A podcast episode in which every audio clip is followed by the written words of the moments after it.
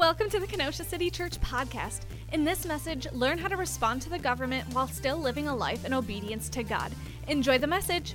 Well, we are in the study of the book of Romans Empires, Volume 4, and you know, I know that you can get all of the previous messages online at kenosha.church or Spotify or whatever you get your podcast or YouTube, wherever, our TV app. But did you know exclusively on Spotify, starting I think a couple weeks ago, we drop a midweek message that is completely bonus content.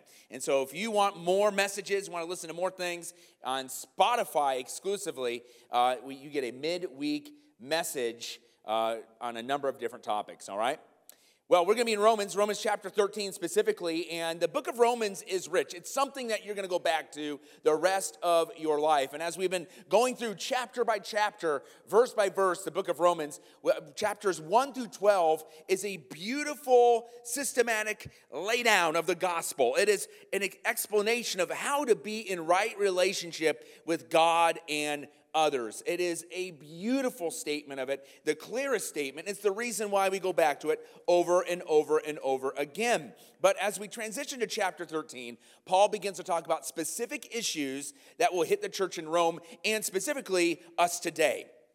And so last week, we picked up with what he teed up with. It is, how are we supposed to relate to the government? How are we supposed to, as a church or as an individual, supposed to react to the government? This was a good question for Paul and the church at large, because to be a Christian in the Roman Empire in the first century meant you were doing something illegal. So it's something so important to know, how are we supposed to respond to a government, maybe a government you don't like, and maybe a government that doesn't like you? In late 2013, just before the first Russian invasion of Ukraine, before they took Crimea, Alice and I were in Kyiv. And we took a train from Kyiv all the way to Moscow. This is a train you can't take any longer. And if you could, I wouldn't recommend it because it's a war zone. Why were we taking a train from Kyiv to Moscow? Well, I would just completed a missions trip in London. Allison flew over. I met some mission partners in different countries for future partnerships. And then we were going to end in Moscow, of which I had a friend who turned out to be the assistant to the ambassador. Different story, all right? Didn't know that, but anyway. As I took a train ride from Kyiv to Moscow, it was interesting. You could tell that you were leaving a world of what you knew.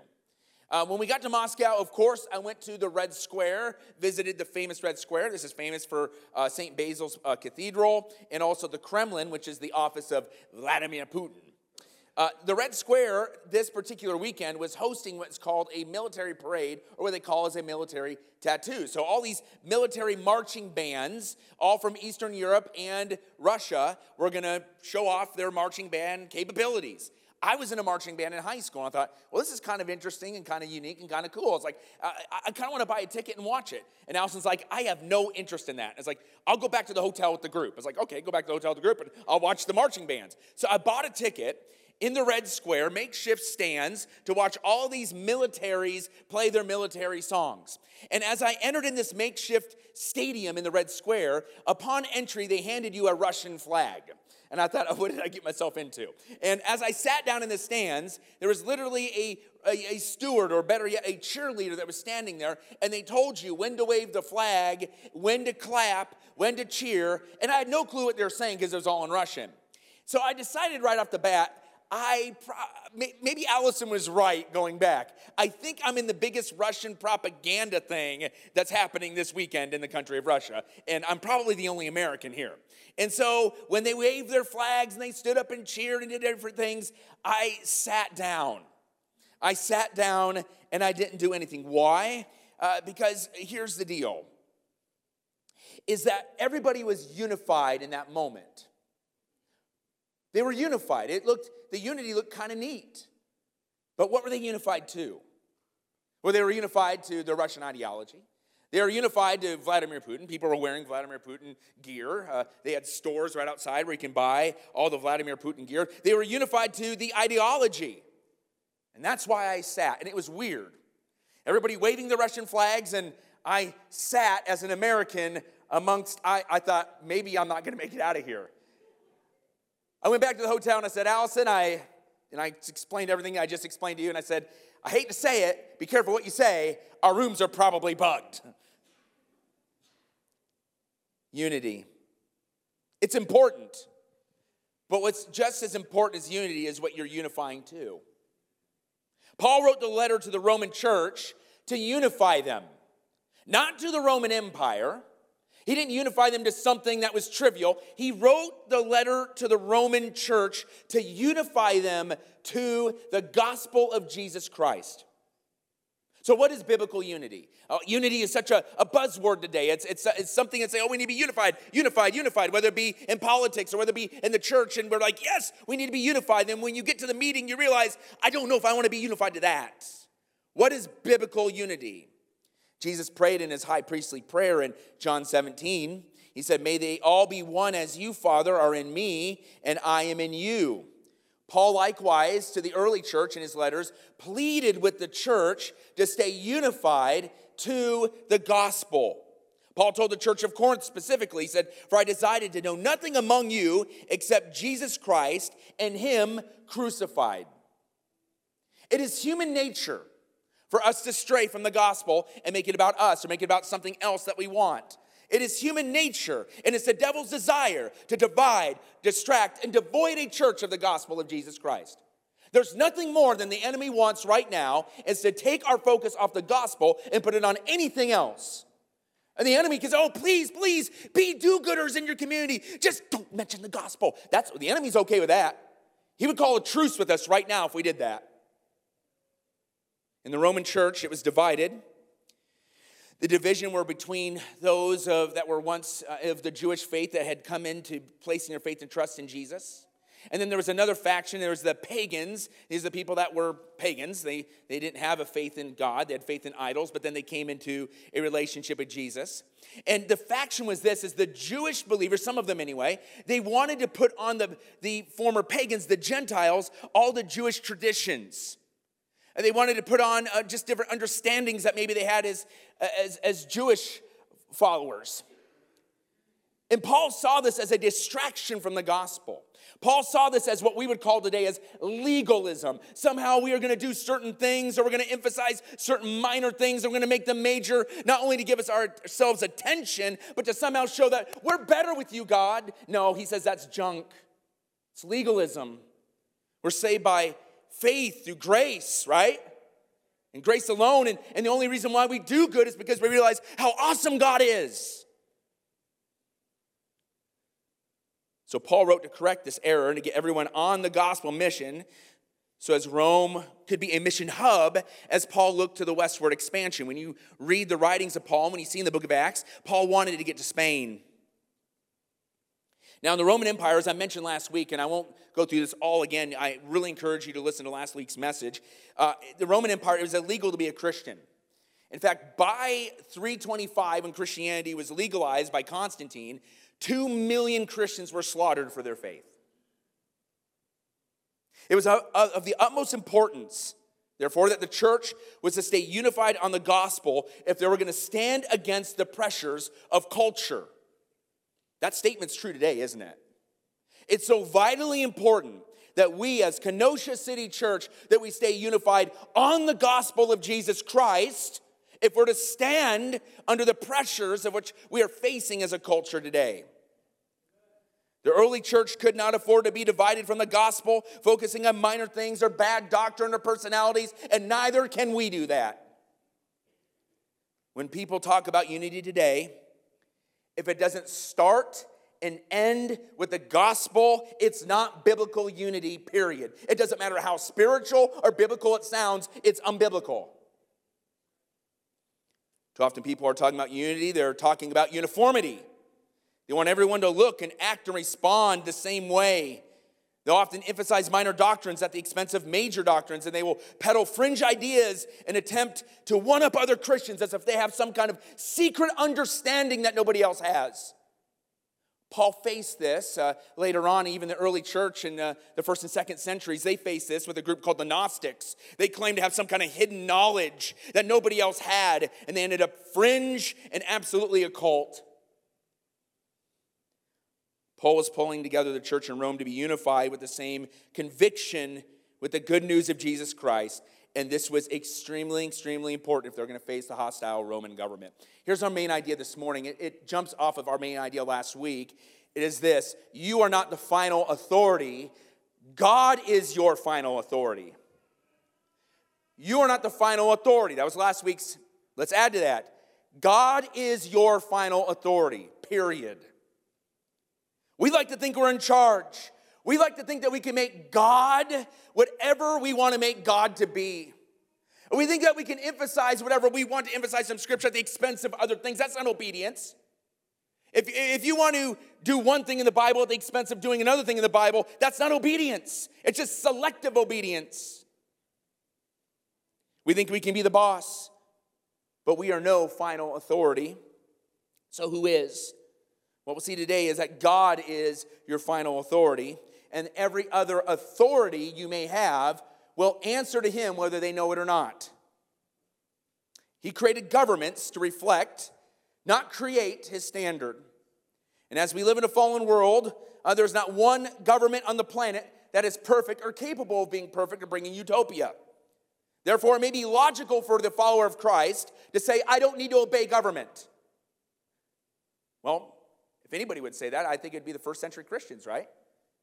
The first 300 years of Christianity, 2 million Christians died just simply for being followers of Christ. If anybody said, I'm not going to follow the government, it would be them. But when we look through the pages of Scripture, that is not what Paul says. Paul says in Romans chapter 13, if you want to turn there right now, Romans 13, verse 1, he says this: let everyone submit to the governing authorities, since there is no authority except from God, and the authorities that exist are instituted by God. So then, the one who resists the authority is opposing God's command, and those who oppose it will bring judgment on themselves. So rulers are not a terror to good conduct, but to bad. Do you want to be unafraid for the one in authority? Do what is good, and you'll have its approval, for it is God's servant for your good. But if you do wrong, be afraid, because it does not carry the sword for no reason. For it is God's servant, an avenger, that brings wrath on the one who does wrong. God was the first avenger for you Marvel people, all right? You're not the final authority. God is your final authority. So last week, we teed up this conversation about the government with this question. Last week's question was this: what is the role of government towards you? We're not going to rehash this, but I'll give you the points. What was the role of government towards you? Is to, number one, protect life. Number two, to uphold the law. And number three, to give freedom to worship. And so what we have is we have two spheres. We have the government and we have the kingdom of God, which is expressed in the church, right? And so the government does government things. They plow your snow. They turn the electricity back on during an ice storm last week, right? The church, they glorify God. They meet together to worship and praise God and learn from his word and to advance the gospel of Jesus Christ. That's the mission. And sometimes there's overlap because we live in this country, or if you're watching online and you live in your particular country, there is some overlap. But let us understand this, is that the government is not the church. The government is not to invade or intrude into the everyday operations and everyday theology of the church. Some of you are like, well, wait a minute, that sounds like an American thing. It's like, no, even in Rome, you don't read in the book of Acts saying, and Paul asked Caesar his opinion on this doctrine. Never. And so we have the sphere of the government, we have the sphere of the church, and we must not mix up the two. And unfortunately, especially in progressive Christianity, they move the sphere of the church under the sphere of the government, and the church begins to reflect government. This week, we're going to unpack two further questions. So what was the role of the government towards you? You can go back last week if you need to rehash that. But our questions this week is this: What is your response to the government? Talk about the government's response to you last week. Now, what is your response to the government? When is it right to disobey the government? And how can you be a good neighbor or citizen in society? You're not the final authority. God is the final authority. So what is your role in the response to the government? What is your role in the response of government? First thing is this: willful submission. Romans chapter 13, verse 1. Let everyone be subject to the governing authorities, for there is no authority except which is God has established. The authorities that exist have been established by God.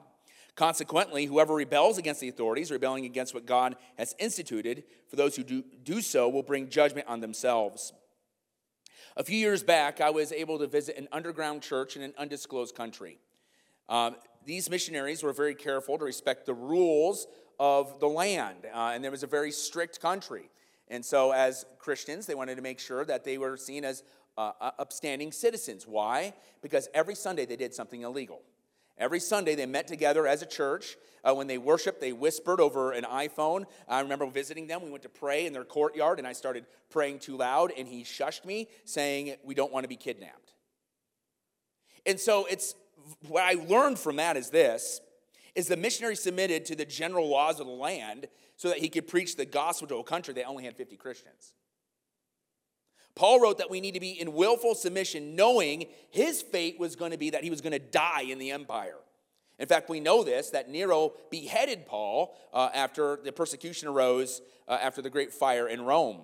So Paul writing, knowing that his destiny most likely was going to be death for the gospel, said we need to submit to the governing authorities. Why? Because if you are in a rebellious nature on everything, you're not going to have the opportunity to give the gospel to anybody. Notice verse 1. Let everyone be subject to the governing authorities. Everyone means everyone. Now, how many times do you read Scripture and you read everyone? You're like, yeah, everyone except me, right?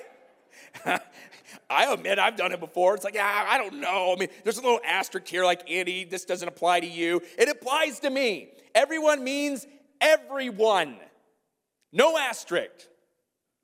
It means if you're having a beating heart and you're alive, you must submit to the authorities that are over you, whether it be a boss, the police that are pulling you over, right? A judge or a government. I know what you're thinking already. Is there a time not to obey? Yes, and we will get to that in just a moment. It's funny. Whenever we go to these passages, you're like, submit to the governing authorities. And the first thing I think of, all right, but let's talk about when we don't have to do it, right? Well, let's talk about the heart of the issue before we get to the exception, okay? Just because there is not perfection in our authority doesn't mean you bypass all authority. We live in a society today where we immediately look for the flaws so that we have an out clause of how we can act however we want to act in whatever situation we're in. Does that make sense? Whether you're a boss, you may experience that. Whether you are any sort of manager or whatever, today we live in a culture where it's almost applauded if you're rebelling. And that's what Paul is saying not to do. You must be under subjection. Subject yourselves. Be subject to the governing authorities. This word in the original is a word that's typically meant for the military. It means that we willfully obey the rules that don't go against the conviction of the Bible. So whether it be your boss's task list, oh, my boss, he's so mean. Is the task list mean, right?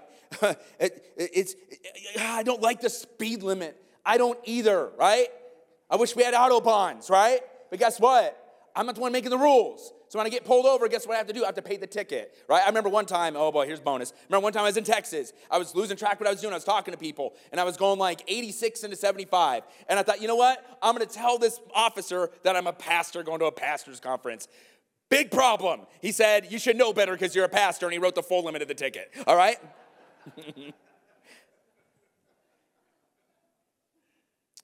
We need to obey the rules, speed limit, paying your taxes.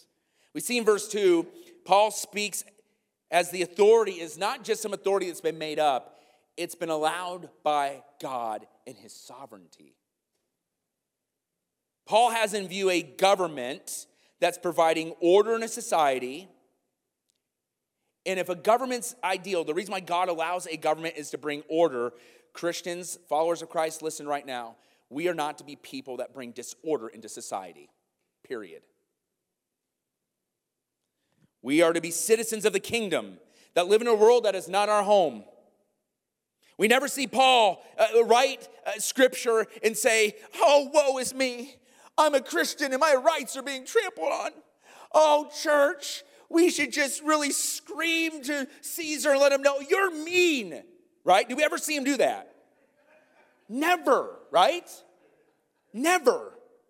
Paul never takes the victim card because he doesn't have certain rights. We never see Paul organize a protest for Christian rights or disobey laws to get attention to his flight. No, rather, Paul protests through prayer. Paul protests by saying we need to be filled with the Holy Spirit and show people what the kingdom life is like. He went to the King of Kings, and therefore he preached in the marketplace. He spoke to people in their homes. Paul did not go for some so-called structure of power. No, rather he spoke to the gospel in power, and he went for people's hearts because the gospel changes everything. Romans 1:16, for I'm not ashamed of the gospel, because the power of God for salvation to everyone who believes, first to the Jew, then also the Greek. For in the righteousness of God is revealed from faith to faith, just as it's written, the righteous will live by faith. The early church was so unconcerned about what's happening in Rome. Check this out. This is what historians wrote about the Christians, first generation Christians in Rome. You got to remember, if you're going to be a who's who in Rome, that meant you went to, the Colosseum, watch people die for entertainment, right? That meant that you did salacious things, maybe with prostitutes. That meant that you would go to different events that were based on paganism. And so if you wanted to really socialize and be the who's who in Rome, that's what you had to do. And first century Christians were like, there's no way we're doing that.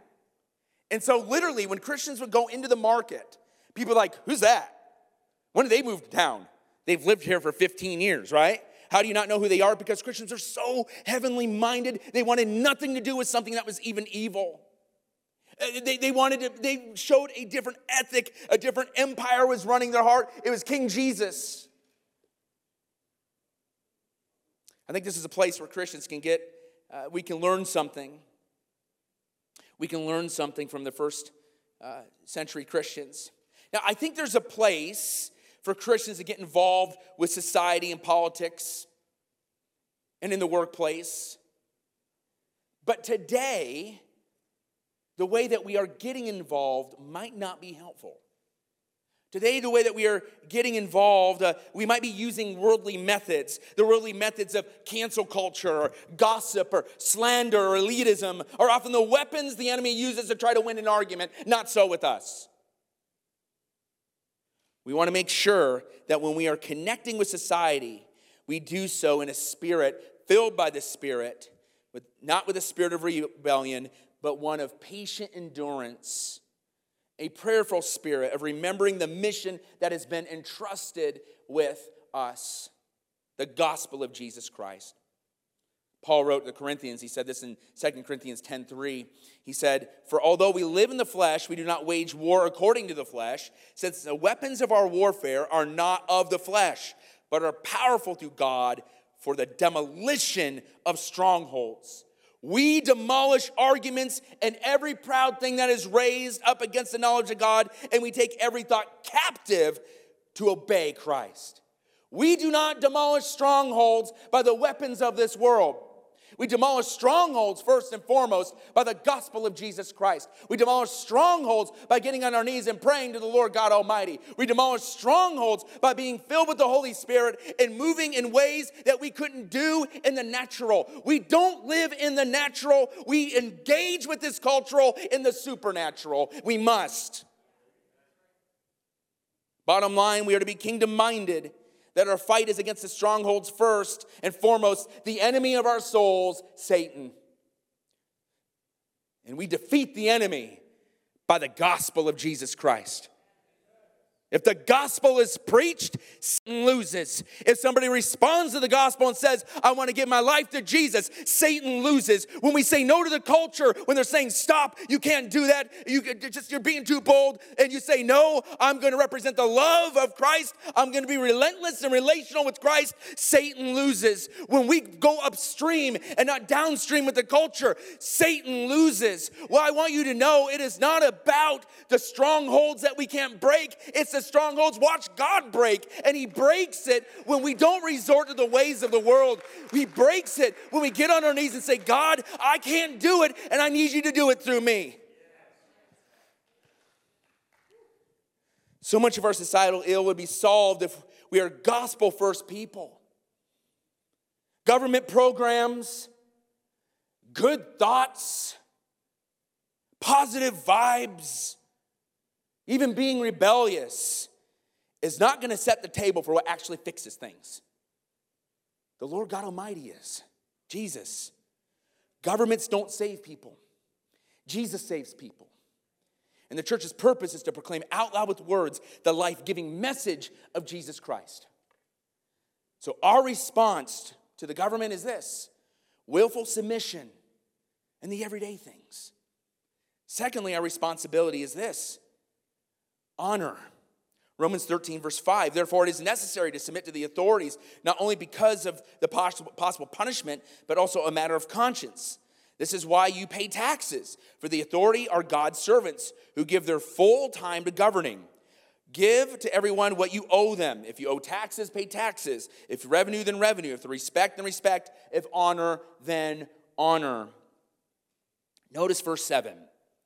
We are to respect and honor those in positions of authority. Notice who Paul is speaking about. Ooh, this is a tough one. He's speaking of what we need to give respect and honor to, and it's the least like division of our government. He just mentioned tax collectors, and we need to give them honor and respect. Are you kidding me? The IRS?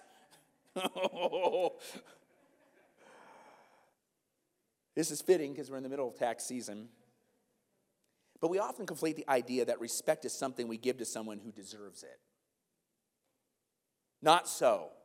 Whether they deserve it or they don't deserve it, we respect for the position that they are in. I heard it said it this way, is that respect is not earned, it's given. And trust is earned and not given. Does that make sense? We often mix that up. We often think that, okay, just like trust is earned, so is respect. No, not so. In our culture today, we want to only give selective the people the respect we want to give them, usually people that we agree with or will do our bidding. Listen, we need to respect anybody who's made in the image of God, and especially those that are in authority. Why? Because it says respect. It actually comes from the Greek word, it's called phobos. It's where we get the word phobia, fear, right? There's a reason why you should fear the IRS. Anybody get a letter like, ooh, a letter from them, an audit, whoa, right? You're like, ah, man, life's over for the next 4 weeks, all right? You don't have to like something to respect something. As a follower of Christ, we don't want to just respect someone to avert punishment. We want to live out a spirit of grace and mercy and love. And this leads us to honor. This means that we look to the person in authority with a general sense of respect for their position and honor as a human being, no matter how wrong or right they may be. Now wait. If those in the early church weren't involved in the empire, if we're to honor and respect even the tax collectors, are you saying we should not be involved with politics, just watch it go by and we do our merry thing, and not be involved with the issues of society and our government? That can't be further from the truth. I would say the opposite. We need to be followers of Christ, active in society, but we just need to remember the pecking order. We are followers of Christ, the citizens of the kingdom first. We have a mission with the gospel of Jesus Christ, and the outflow of those truths will be a worldview of which we see the world differently. And it's in that world that we see differently from the Bible is the truth of which we want to lead the people into. If we disagree with someone's ideas, we don't rip them apart. We don't slander them. We don't spread rumors. We don't go on Telegram or Twitter and make stuff up. How you treat people in society will end up eventually how you end up treating people in the church. There's a reason why so many churches in the West right now resemble more the House of Representatives than the House of the Lord. Thirdly, so we're to honor. Thirdly, our role in response to the government is we need to get involved. Jesus said this in Matthew 5:13. You are the salt of the earth, but the salt should lose its taste. How could it be made salty? It's no longer good for anything but to be thrown out and trampled under people's feet. You are the light of the world. A city situated on a hill cannot be hidden. Jesus calls the followers of Christ salt of the earth. Salt was very valuable, and it continues to be very useful in our world today. Salt represents the purity of one's heart, Salt represents the flavor of the gospel, which brings life. Salt heals wounds, right? Salt leaves you thirsty, wanting more. We are to be people that bring the life-giving message of the gospel, where people are wanting more Jesus. That's what Jesus is saying. And we're to be a light that isn't hidden under a bushel. No, right? This little light of mine, right? Little kid, you didn't realize Jesus is saying, I want you to be a heavenly influence in your surroundings.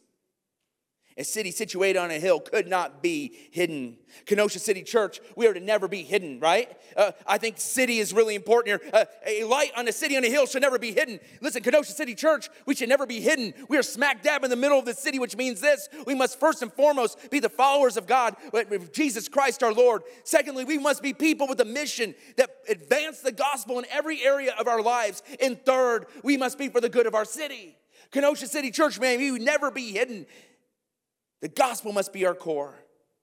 And God will call us all to be influencers in different ways. And this is where we get mixed up sometimes. Sometimes God lays a burden on your heart and you want to influence in a particular way. And you're like, why doesn't everybody have this burden? Because God gave that burden to you.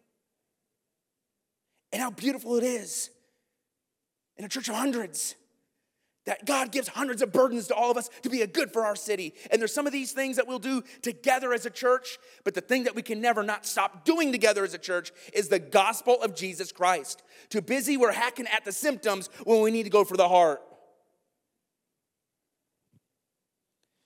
So how are we to get involved in our government? Number one is pray. Pray. 1 Timothy Verse 1, first of all, I urge that petitions and prayers and intercessions and thanksgivings be made for everyone, for kings and all those who are in authority, so that we may lead a tranquil and quiet life in all godliness and dignity. This is good, and it pleases God, our Savior, who wants everyone to be saved and come to a knowledge of truth. Paul is telling Timothy to pray for our leaders. Do you think Paul liked his leaders? You know, I've seen bumper stickers, you know, it's like, he's not my president. Whenever someone gets, you know, the president changes, not my president. I mean, he would be like, he's not my Nero, right? And so it's funny, like Paul would not like his leaders over him in Rome. And yet he's telling his apprentice, Timothy, pray for them. Pray for them. Why? Because his end goal was not for the right emperor, but that people would come to know Christ and the knowledge of truth. The best way to change a nation is to pray for our nation. We need to get on our knees for our nation. We need to pray for our leaders, pray for revival. And some of the things they spout off sometimes are just straight up evil. And instead of wanting to throw our TV and stomp on it in the middle of the living room, we need to pray in the middle of our living room for the leaders that are espousing those things. The best way to change a nation is to pray for a nation. The best way to pray for your job is to pray for your boss. The best way to pray for the situation in someone that's just driving you absolutely nuts is pray for them. The best way for a marriage that's broken is pray for your spouse, pray for your marriage. The best way to pray for anything is that thing that's bugging you, eating you alive, that's taken your head space, living rent-free to where you can't even pray to God because you're thinking of that other thing. I want you to know, start praying about it. Because what you pray about is a reflection of what you believe about God. Ooh. Uh-oh. Man, let's pray that God moves mountains, right? Pray. Second way to get involved is influence. One of the greatest buzz phrases that, and lies, I would say it's being told Christians right now. I've only heard this said to Christians. Maybe it's said to other people too, I don't know. But you cannot legislate morality. How many of you have heard that? You can't legislate morality. And I'm like, huh? What do you mean by that? What they're saying is this, is that, hey, I know you have convictions. I know some of them come from the Bible, but you got to you got to sit this one out, right? Because that's not what the world believes. What does the world believe? Well, there's all these different beliefs. Okay, then who says what's right then, right? I mean, if we really hook, line, and sinker say you cannot legislate your morality, what's that mean for any ethic we see in Scripture when it comes to society? It means we're going to sit it out. I think it's a great lie.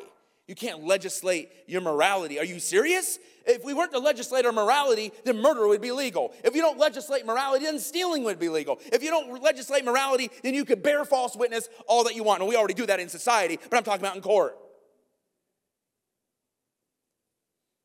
Take abortion, for instance. I know this is a hot topic. We're getting ads right and left because we're Wisconsin. One of the biggest elections is going to take place in April with the Supreme Court. Because how that Supreme Court lands, abortion will either be legalized in Wisconsin or it'll stay illegal. Now, I want you to know this right now. I will never, I said this last week, I will never, in any, well, and I'd say 99.9% circumstances, would never endorse a president from this stage. I haven't, and I don't foresee myself ever doing that. I don't believe that politics is our answer. But unfortunately, politicians take issues that happen to be biblical at times and make it part of their platform, or they make it against their platform. Abortion is one of those things. I know that we're all over in this room maybe on this issue, but I want you to know that the Bible stands opposed to the taking of life. Unborn, the voiceless life. We're told in Scripture that upon conception, that we are beautifully and wonderfully and fearfully made, woven together in our mother's womb. If we believe in an almighty God who is completely in control, we know that not one person's an accident. If you think someone's an accident, then I can't tell you today that you're not an accident. But I'm going to let you know this right now. Nobody's an accident in here because almighty God brought you into this planet for his purposes, his plans, and it's amazing. That's the same for those that have been conceived in the womb, that is the same for you sitting in the seat right now. It's not a political issue, but it's been made a political issue, and shame on everybody for making it a political issue, because we should all see it for what it really is. The least of these don't have a voice. Now, I want to say this. I know in this room, in this size, there may be some who have had an abortion, or you've encouraged your significant other to have an abortion, and they had it. That is not an unforgivable sin. Jesus can forgive you, and if you ask his forgiveness, he doesn't remember it any longer. It's tossed to the bottom of the sea. There's forgiveness in that. And we need to be compassionate for those that are abortionally minded right now. We need to be compassionate for those that are in situations that they don't know what to do.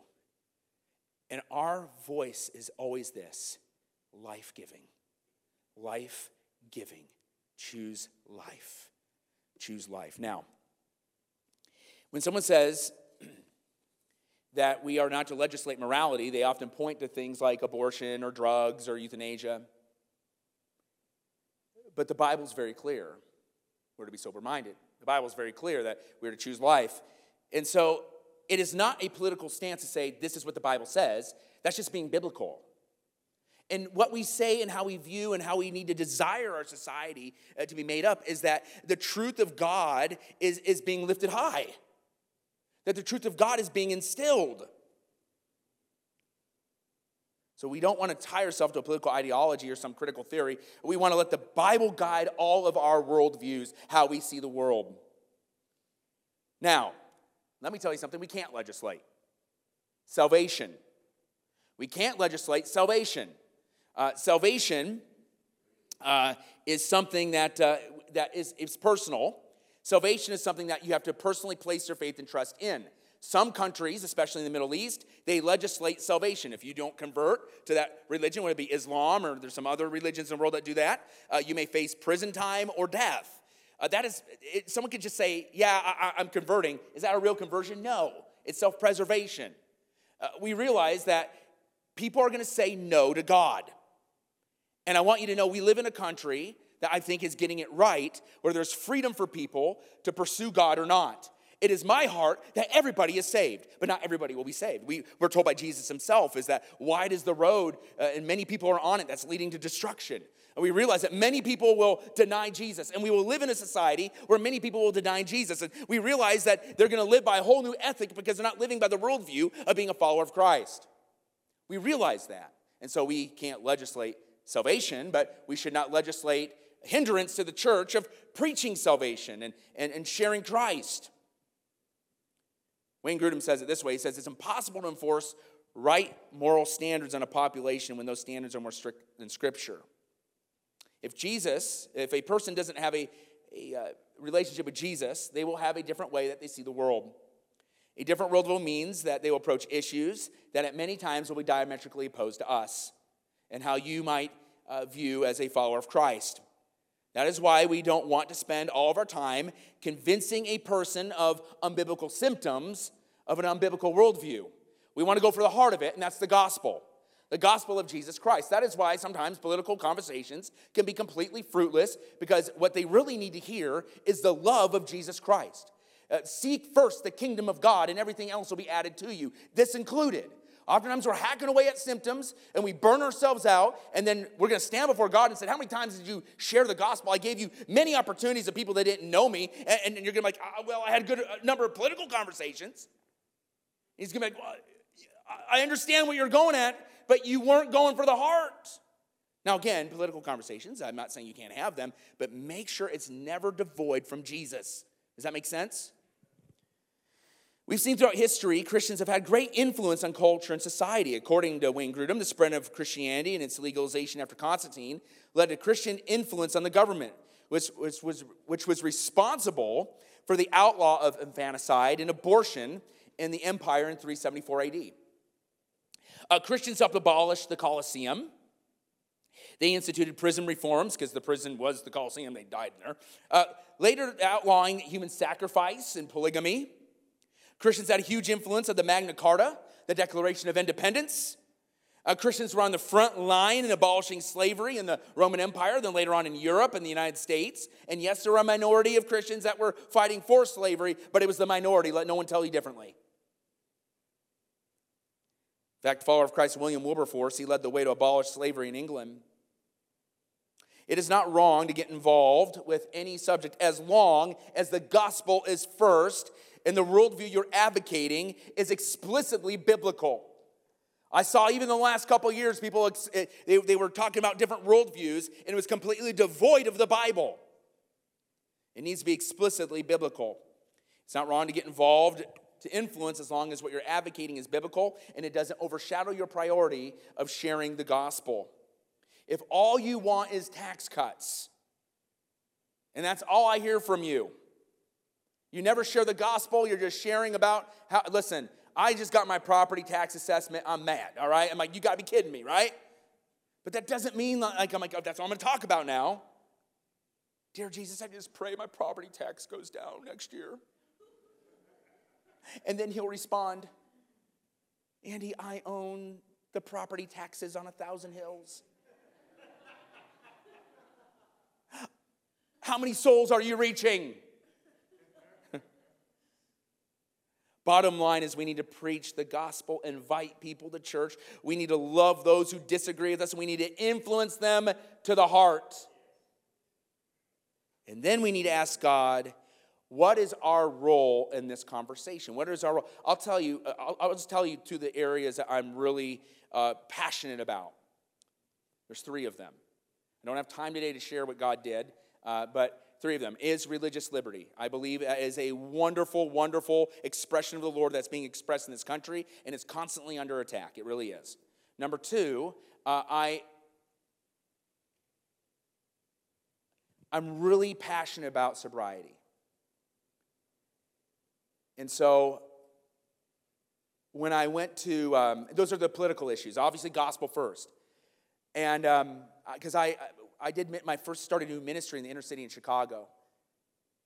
And 80% of what I faced was fatherlessness and sobriety. One of my students, 8 years old, was running drugs for his mom, who was a prostitute during the night.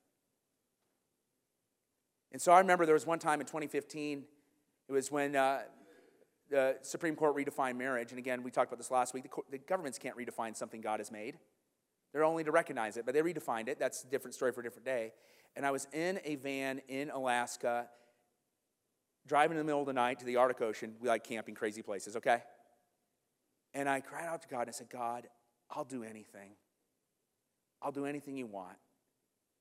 Here I am. 3 years later, I got an invitation to the White House, and my message to the president was this: sobriety. I'm very concerned about the legalization of marijuana across this country. People are like, oh, it's no big deal. I've been to Denver. I do things in Denver every year, like 3 or 4 times a year. Every year it's progressively worse. The youth pastors are talking about how it's ravaging their youth groups. And when you say that, we're saying that out of complete either lies or we're saying it completely out of not knowing what we're talking about. All right? Sobriety. But I was able to share how it's ravaging students. And then I was able to share the importance of religious liberty. I was invited by somebody just on and say, hey, I would like to go in the White House in 2 days. I'm like, and you can ask whatever you want to the president. And so we were able to write all our things out. I wasn't able to meet the president. I wasn't able to meet all his cabinet. I was able to write what I wanted out. I submitted it, sat in this room in the Eisenhower office across from the West Wing. And when I was done after the 2-hour meeting, got back in a car, flew home, and said, what in the world, Lord? And then he reminded me, remember what you prayed 3 years ago. God will get you involved with different things. Bottom line is we need to preach the gospel, invite people to church. We need to love those who disagree with us, and we need to influence and go for the heart. If you're missing the gospel as a follower of Christ, you have it backwards. You have it backwards. You're not the final authority. God is the final authority. Third question. When is it right to disobey the government? Oh, this is where we wanted to start, right? When was it right to, okay, I got to submit to the government. All right. Come on, when can I just disobey, right? A question has been asked, is should a follower of Christ ever rebel against the government? Ooh, Facebook's listening right now. We could get a strike? No, we won't. Wayne Grudem says this. God does not hold people responsible to obey the civil government when obedience would mean directly disobeying a command of God himself. Okay? What he's saying here is this. If they explicitly say you can't do certain things in your faith, they're wrong and you continue to do that. That doesn't mean you go belligerent. That doesn't mean you go ballistic. That doesn't mean you go to the convenience store and tear down all the candy aisles, right? It doesn't mean you do all of that. You've probably seen that on YouTube, right? And so it's just like, you don't do any of that. You just keep going. And you keep on being a follower of Christ and let the consequences fall where they may. Thankfully, we haven't been there yet. But in the third world and other countries, they're there right now. So practically speaking, here are a few examples when we were to disobey the government. Oh man, this sounds weird, okay? Number one, it's extreme cases. And again, it's always done in gentleness and humility and here in the United States, we're blessed, okay? But there's people all around the world that this is being violated this morning. Number one, when you can no longer assemble as a church. Uh-oh, wait a minute. Did that just happen? If the government won't let you meet together, it is the church's responsibility to figure out why they are prohibiting and decide the best method to continue meeting together as a church. So in China specifically, you can only meet together in public as an evangelical church if you are state-sponsored. And the state-sponsored doctrines are bad, okay? So guess what people do? They still meet. They meet in their homes. They meet in, the back of a furniture store. They'll meet in different places. It's called the underground church. And every week they are at risk of being imprisoned, put in work camps, or killed. And they punish your family as well. Now, I realize the first thing you're probably thinking of and not meeting together was probably what the whole world just went through about 2 years ago during the pandemic when most churches were shut down in person by the order of a government. Let me tell you this. We, like almost every church in Kenosha, quit meeting in person in 2020. And in that time, we made the best decision with the information that we had. But when you put your hindsight glasses on, the 2020, you look back, was that a good idea? You can disagree with me. This isn't a issue of the resurrection or not, but I think we made a mistake. Can I say that? I think we look back and say, whoa, what was that all about? Right? And so if it's the same circumstances in the future, I don't see us closing. Now, if it's Ebola and people are dropping off right and left, maybe we'll change our mind. All right?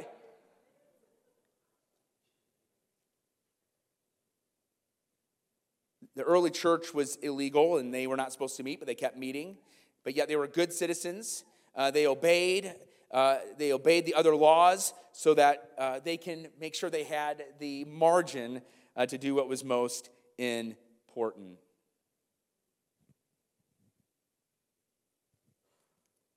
And by the way, I would say one of the things that really happened together as a church when we were in 2020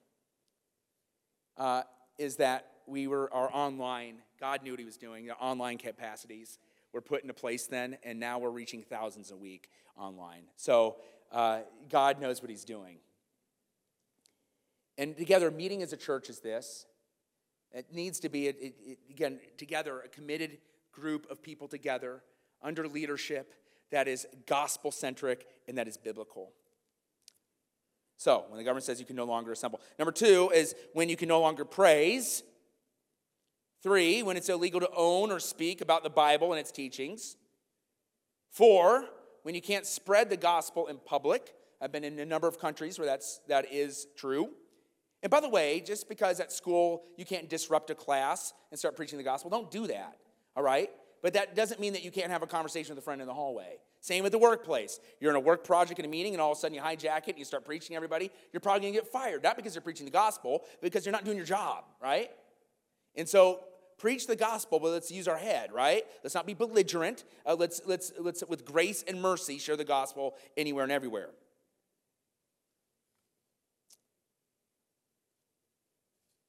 And finally, when you're forced to violate your biblical convictions by the state. There is biblical precedent for this. The biblical precedent for saying no to the government when it comes to saying no to the things of Jesus to you, I would say is Daniel chapter 3. This is, in Daniel chapter 3, we have three Hebrews, Shadrach, Meshach, and Abednego, who refused to worship and bow to the false gods of Nebuchadnezzar, the king of Babylon. Let me read this to you, Daniel chapter 3. Then in a furious rage, Nebuchadnezzar gave orders to bring Shadrach, Meshach, and Abednego. And so these men were brought before the king, and Nebuchadnezzar asked them, Shadrach, Meshach, and Abednego, is it true that you don't serve my gods or worship the gold statue I've set up? Now, if you're ready, when you hear the sound of the horn, the flute, the zither, the lyre, the harp, the drum, and every kind of music, fall down and worship the statue I made. But if you don't worship it, you'll immediately be thrown into the furnace of blazing fire. And who is the God who can rescue you from my power? And Shadrach, Meshach, and Abednego replied to the king, Nebuchadnezzar, we don't need to give you an answer to this question. If the God who serves exists, then he can rescue us from the furnace of the blazing fire. They said, I know what your law is. We're not going to worship some false god, and we're not going to stop worshiping the real God. So you know what? We're going to keep doing what we're going to do, and then in the end, we're going to let the consequence fall where it may. They weren't belligerent. They weren't like, look at us. They were humble. They were quiet. They were worshiping their God, and they met the furnace, and God saved them from the furnace. Depending on the country and the time, there may be large consequences to not obey the government when they say you can't do this with the Lord. What would you have done if you're in the place of Shadrach, Meshach, and Abednego? It is my fear that many of us care more about what society says or what people think about us than what God says. Paul told the Corinthians, therefore, we are ambassadors of Christ, since God is making his appeal through us. We plead on Christ's behalf, be reconciled to God. He made the one who did not know sin to be sin for us, so that in him we might become the righteousness of God. And as we land today, last point, what does it mean to be a good neighbor in our city? What does it mean? If we're to be a citizen and involved, listen, gospel first, humility, right? Long-suffering and patience with those that are diametrically even opposed to you. What does it mean to be a good neighbor? We've heard this. We just want to be good neighbors in society. People are overusing this phrase to mean nothing. This is what they mean by this phrase. You need to do, fill in the blank, to be a good neighbor, right? It's almost like someone saying something that, hey, I know I'm going to say something you're going to disagree with, but I'm going to add this tagline at the end to be a good neighbor, and now you can't disagree with me, right? In the Christian world, it's like this. Well, I'm going to do something. Why? Because God told me. I'm like, ugh, great. I can't even tell him now. He's like, are you sure it's God or not? Your bowl of Fruit Loops. So what is it? And God may have told him that, but we often use the God card, or we often use the tagline or the hashtag card to where people can't engage with us any longer. What does it mean to be a good neighbor?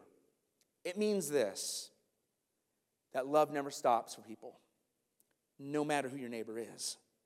Romans 13:8 Paul goes on, after talking about the government and the IRS and all that, he says, do not owe anyone anything except to love one another. For the one who loves another has fulfilled the law. Love never fails. It never ends. It remains. But we need to love in truth. Love doesn't stand by itself and we make it whatever we want or a feeling or this is me or this is whatever it is. No. Love is truth. Romans 13:9.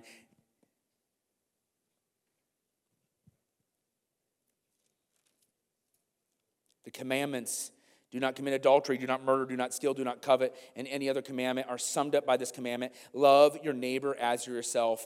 Love does no wrong to a neighbor. Love, therefore, is the fulfillment of the law. What Paul is saying to the Roman church is this: you need to love. Love never ends, but you need to love in truth. Well, what is truth? And he goes back to the Ten Commandments. We are to love people in truth. And that is why we need to be gospel first people. But that is why also we need to speak truth in everything. Why? Because truth sets you free. You are not the final authority. God is your final authority. So here's our take home. We're going to ask the Spirit of God to just really meet with us right now. Here's our take home. And it deals with this. He's telling us to submit and surrender to the government. Well, listen, here's the deal. It's because ultimately we want to submit to Christ. We need to surrender to Christ. Christ is our leader.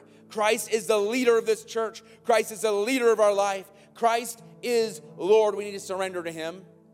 Number two, we need to surrender to his mission. His mission isn't just for somebody else, it's for you.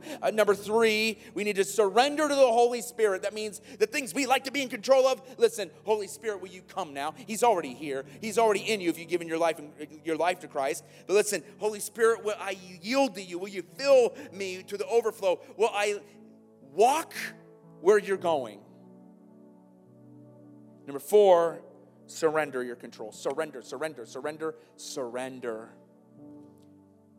So Heavenly Father, we pray that right now, that we would surrender. We'd surrender our entire lives to you. That the belligerence that might be in our life towards something, that we'd surrender that. That the sin that might be in our life, that we'd surrender that. That God, that the areas that we are just complacent with you, that we'd surrender that. The areas that we have fear, that we'd surrender that. God, the areas that are just living in our head rent-free, we'd surrender that. All of it be surrendered to you.